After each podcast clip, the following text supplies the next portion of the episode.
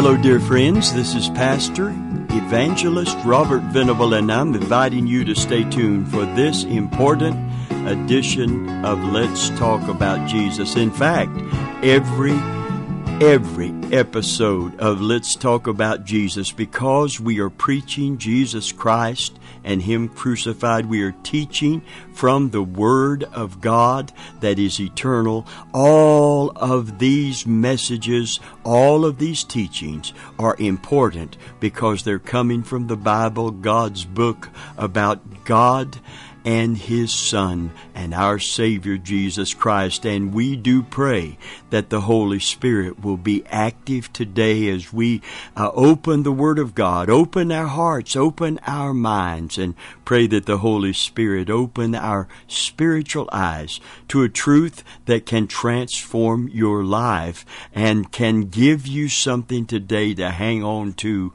uh, in this world when everything seems to be shaken so desperately and so bad.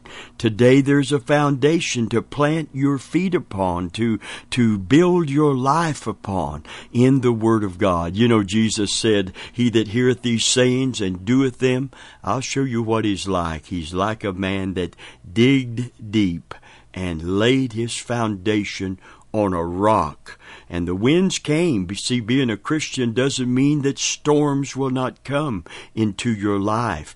But here's what he said the winds came, the rains came, the floods came, but it did not fall, for it was founded on a rock. Hallelujah. So we want to dig deep into the bedrock of God's Word today, that we might have a foundation of faith built upon the apostles and the prophets, with Jesus Christ Himself being the chief cornerstone, as one uh, converted Christian Indian said who had come to know Christ as his Savior. He said, I know God loves the Indian people, for he, his name is Chief Cornerstone. Praise God. Well, we thank God for our chief cornerstone, Jesus Christ, today. We thank God to be right here on W. MAF, uh, ministering right now uh, in uh, North Florida, South Georgia, Valdosta,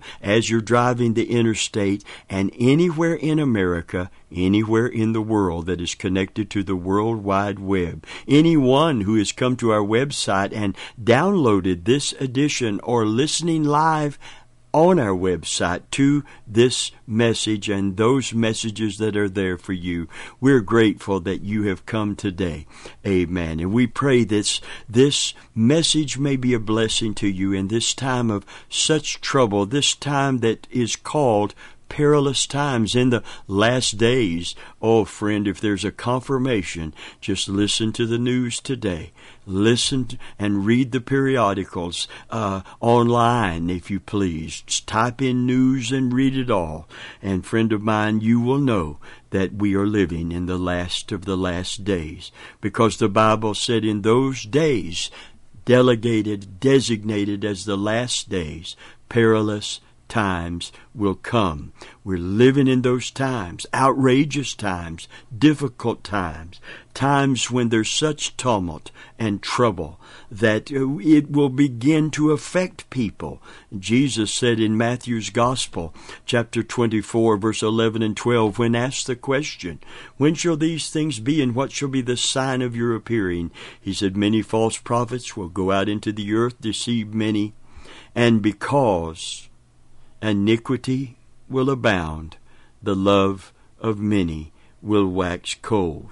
He spoke of this time entering into that time of great tribulation that is coming. He said men's hearts will fail them for fear and looking at the things which are coming upon the earth. Surely we are living in those times today. But there is a peace that can be obtained and procured for those who put their trust in God and receive His Son as their Savior.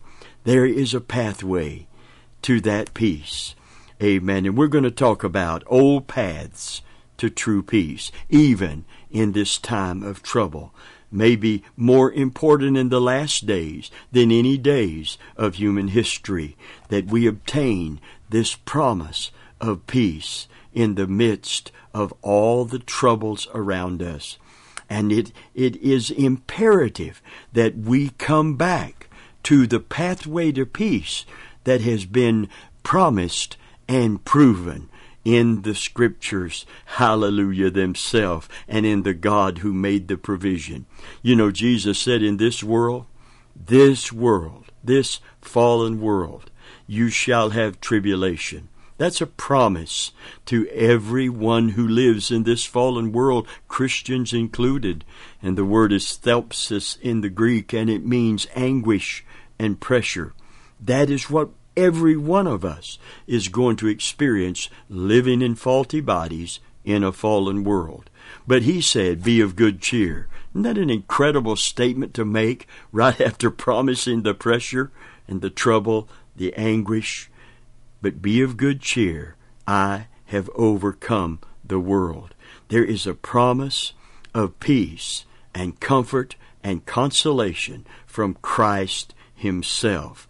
For he also went on to say, My peace I give unto you, not as the world gives. You see, the world's definition of peace is the, the absence of pressure the cessation of wars, the absence of any kind of trouble in your life, this seemed like utopian paradise state of living. And the world is not like that, and it will never be like that until Jesus comes and establishes his kingdom. Oh, but friend, here's the good news. Christ can come to you and establish his kingdom within you and within me if we receive Him as our Lord and our Savior, we repent of our sins and obtain the forgiveness of God because of His Son's sacrifice in our behalf. Ah, but this is an old path to peace. This doesn't fit in to any new age ideas or philosophies, and it will never fit in. It's like oil and water. This is a supernatural peace. This is a God given peace. It's a peace, the Bible said, that passes all understanding. And we want to talk about old paths to true peace today. Listen to Jeremiah chapter 6 and verse 16.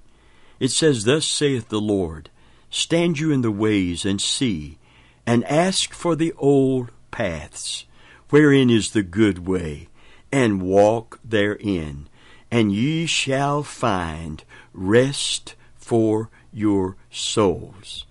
But they said, We will not walk therein. You see, there's something about getting back to fundamentals and back to basics uh, that uh, everyone's looking for that new and better. They sold a lot of detergent uh, back in the days of the soap opera days. They called them soap operas because they were generally supported by some kind of new and improved detergent product. and it was always new and improved. And that was the selling point. And on many occasions concerning soap suds, amen, detergents for your washer, it was made better than some of the older products. It was vastly improved when it came in concentrated form and, and, and had additives uh, that we have today. But when you come to the gospel of Jesus Christ, when you come to the, the fundamental needs of fallen man and a God who says, I have a way. I have made a pathway, but it's not anything new and it can never be improved upon. It is an ancient path. It is an old path of repentance and being made right with God. And many people are still rejecting the old pathways. They're looking for new paths, new age religious systems, instead of the proven and true paths that God Himself has established. See, God doesn't have to make something new because He made it perfect when He made it. It doesn't need improvement because God is perfect and so are his ways. In him, the scripture declares, there is no variableness, neither a shadow of turning.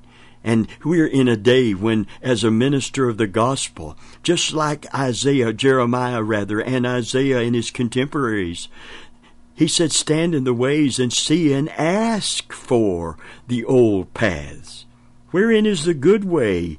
And when you find it, walk therein, and you will find what is promised but not provided today in the new age a culture that we live in. You will find this is a promise. You, when you find the old path to peace, you will find peace of mind. You will find rest for your soul. But they said, like so many are saying today, we will not walk therein. A contemporary version reads, So now the Lord says, Stop right where you are. Look for the old godly way and walk in it. Travel its path, and you will find rest for your soul, but you reply, No, that's not the road we want. You see, friend, today man's search for peace within has taken many turns down through the centuries. Even in ancient Israel, a culture so rich in the revelation of God's holy standards, a culture so schooled by the patriarchs and the prophets in God's eternal guidelines to live pleasing to their God and at peace with themselves. They left the old proven paths and they went their own way. At the time of this writing, false prophets have promised a false peace, and Jeremiah was sent to call them back to the old paths that lead to true peace. So Israel was at a crossroads.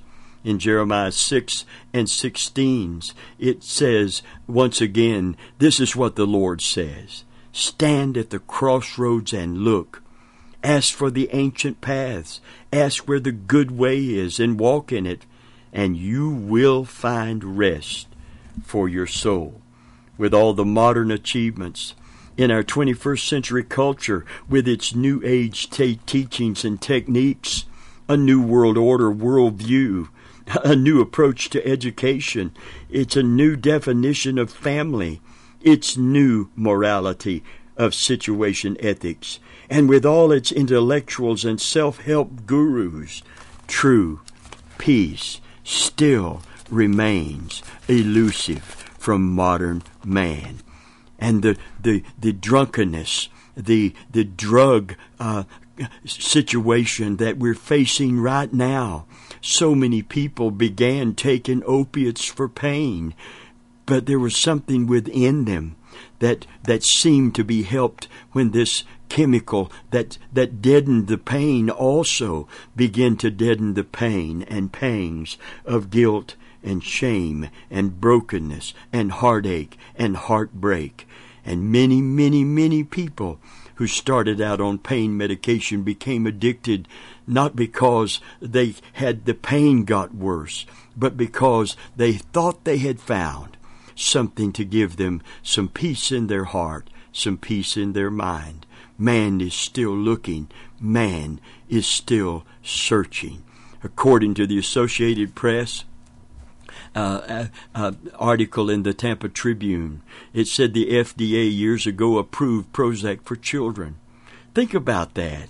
I've just turned 70 years old and, and I, I wasn't, I, you know, this is a whole different day and our kids are facing a whole different set of pressures than, than I did. And if you're as old as I am, you know what I'm talking about today the popular antidepressant can now be prescribed for very young children suffering from depression. Oh, friend of mine, I couldn't wait to get home. I get my fishing pole. I, listen, Andy of Mayberry wasn't some fictional place. It it was near where I lived. I lived in Mango, Florida, just a little wide place in the road, but had a fishing hole. Uh, you could dig you some worms. You could go out on Saturday and catch some little fish. Uh, you could take a, a nickel bag of BBs and go up into the woods and and just stay all day with a with a little cheap BB gun. Oh, a friend of mine, we could watch Walt Disney. Uh, come on, uh, uh, a black and white TV that was about ten inches in diameter, with a, a little little sound that sounded like it was coming out of a, a two inch speaker, and just be so thrilled. We didn't know what was going on around the world, the diseases. We didn't know about the wars. We didn't know about the murders, the atrocities. There weren't as many, and when they occurred, they were in isolated events in isolated places for I was born just after World War II. The Korean War raged while I was too young to understand what was happening, and then the, the, Vietnam War came. I was well aware that I may be drafted at any time. But I had a child to take care of, and I didn't serve in the Vietnam conflict. I was very willing to serve, but I did not. But my son came to me, and he said, Daddy, will I have to? serve in the Vietnam War. And he was 12 years old, and I said, Son, I, I hope that you do not have to serve, but I can't tell you that you won't have to go. Amen. Listen, friend, right then I realized our children are growing up in such a different world. And oh, today there's no comparison to even back then. My son is now 43, my oldest, I mean, I'm sorry, 53, uh, and my youngest son is 43. They never knew the innocence of my day. They didn't know the innocence of carrying a, a Davy Crockett lunchbox to school, a Roy Rogers lunchbox, and seeing the good guy always in and not seeing someone shot and the blood splatter the screen or the wall. They didn't know, they didn't see the images of atrocities around the world. So the FDA has approved Prozac, Prozac for children because of the depression that they are in, in that they are in. There was a movie released some years ago, not too awful long ago, starring Christina Ricci and Jessica Lange, and it's titled Prozac Nation, based on the book of the same name set in the 80s, whose theme, its main characters, bout with depression. Oh, friend of mine, before the prevalence of antidepressant drugs. And that's why the suicide rate is not declining. And that's why in a nation that offers so much to so many, has so many people living under the cloud of depression. How we need to call for the ancient pathways and the promises from God Himself that if you get right with me, you'll find rest for your soul. If you will follow as a disciple of Christ, hallelujah, He will lead you. as David said, into green pasture, make you lay down beside still water. I want to read from Matthew 11, 28 through 30. Jesus says, Come unto me, all ye that labor and are heavy laden, and I will give you rest. Take my yoke upon you, and learn of me, for I am meek and lowly in heart, and you shall find rest unto your soul. For my yoke is easy, and my burden is light. You see, friend, Christ's great call and challenge is to come unto me. Sin is still the issue, and Jesus Christ is still the answer. There's a wonderful release when the burden of guilt and sin is removed from us. The tension between a holy God who cannot abide our sin gives us a way to sweet peace and acceptance when we are truly forgiven. When you repent and come to Christ as your Savior, a reconciliation takes place because of His substitutionary sacrifice on the cross. We can be forgiven and God can accept us in His Son. In fact, in the book of Ephesians, the scripture said that we are accepted in the Beloved, and that means to be highly armored, highly honored, and highly favored. God brings us into his royal family, and he doesn't call us his subjects. He calls us his sheep. He doesn't call us anything less than his very sons and daughters.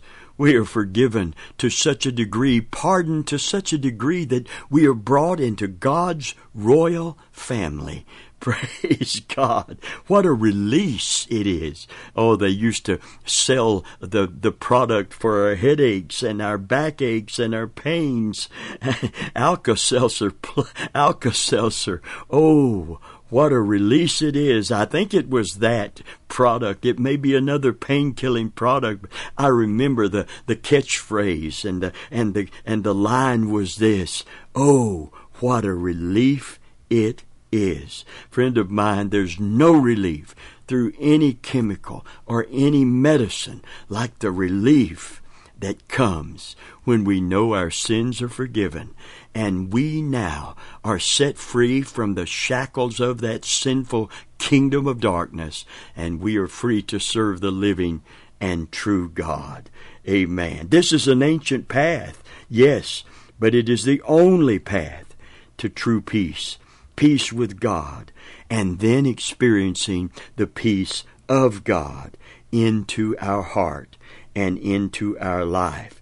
You see, John, Jesus said in John 14 in verse 6, Jesus said unto him, I am the way, the truth, and the life.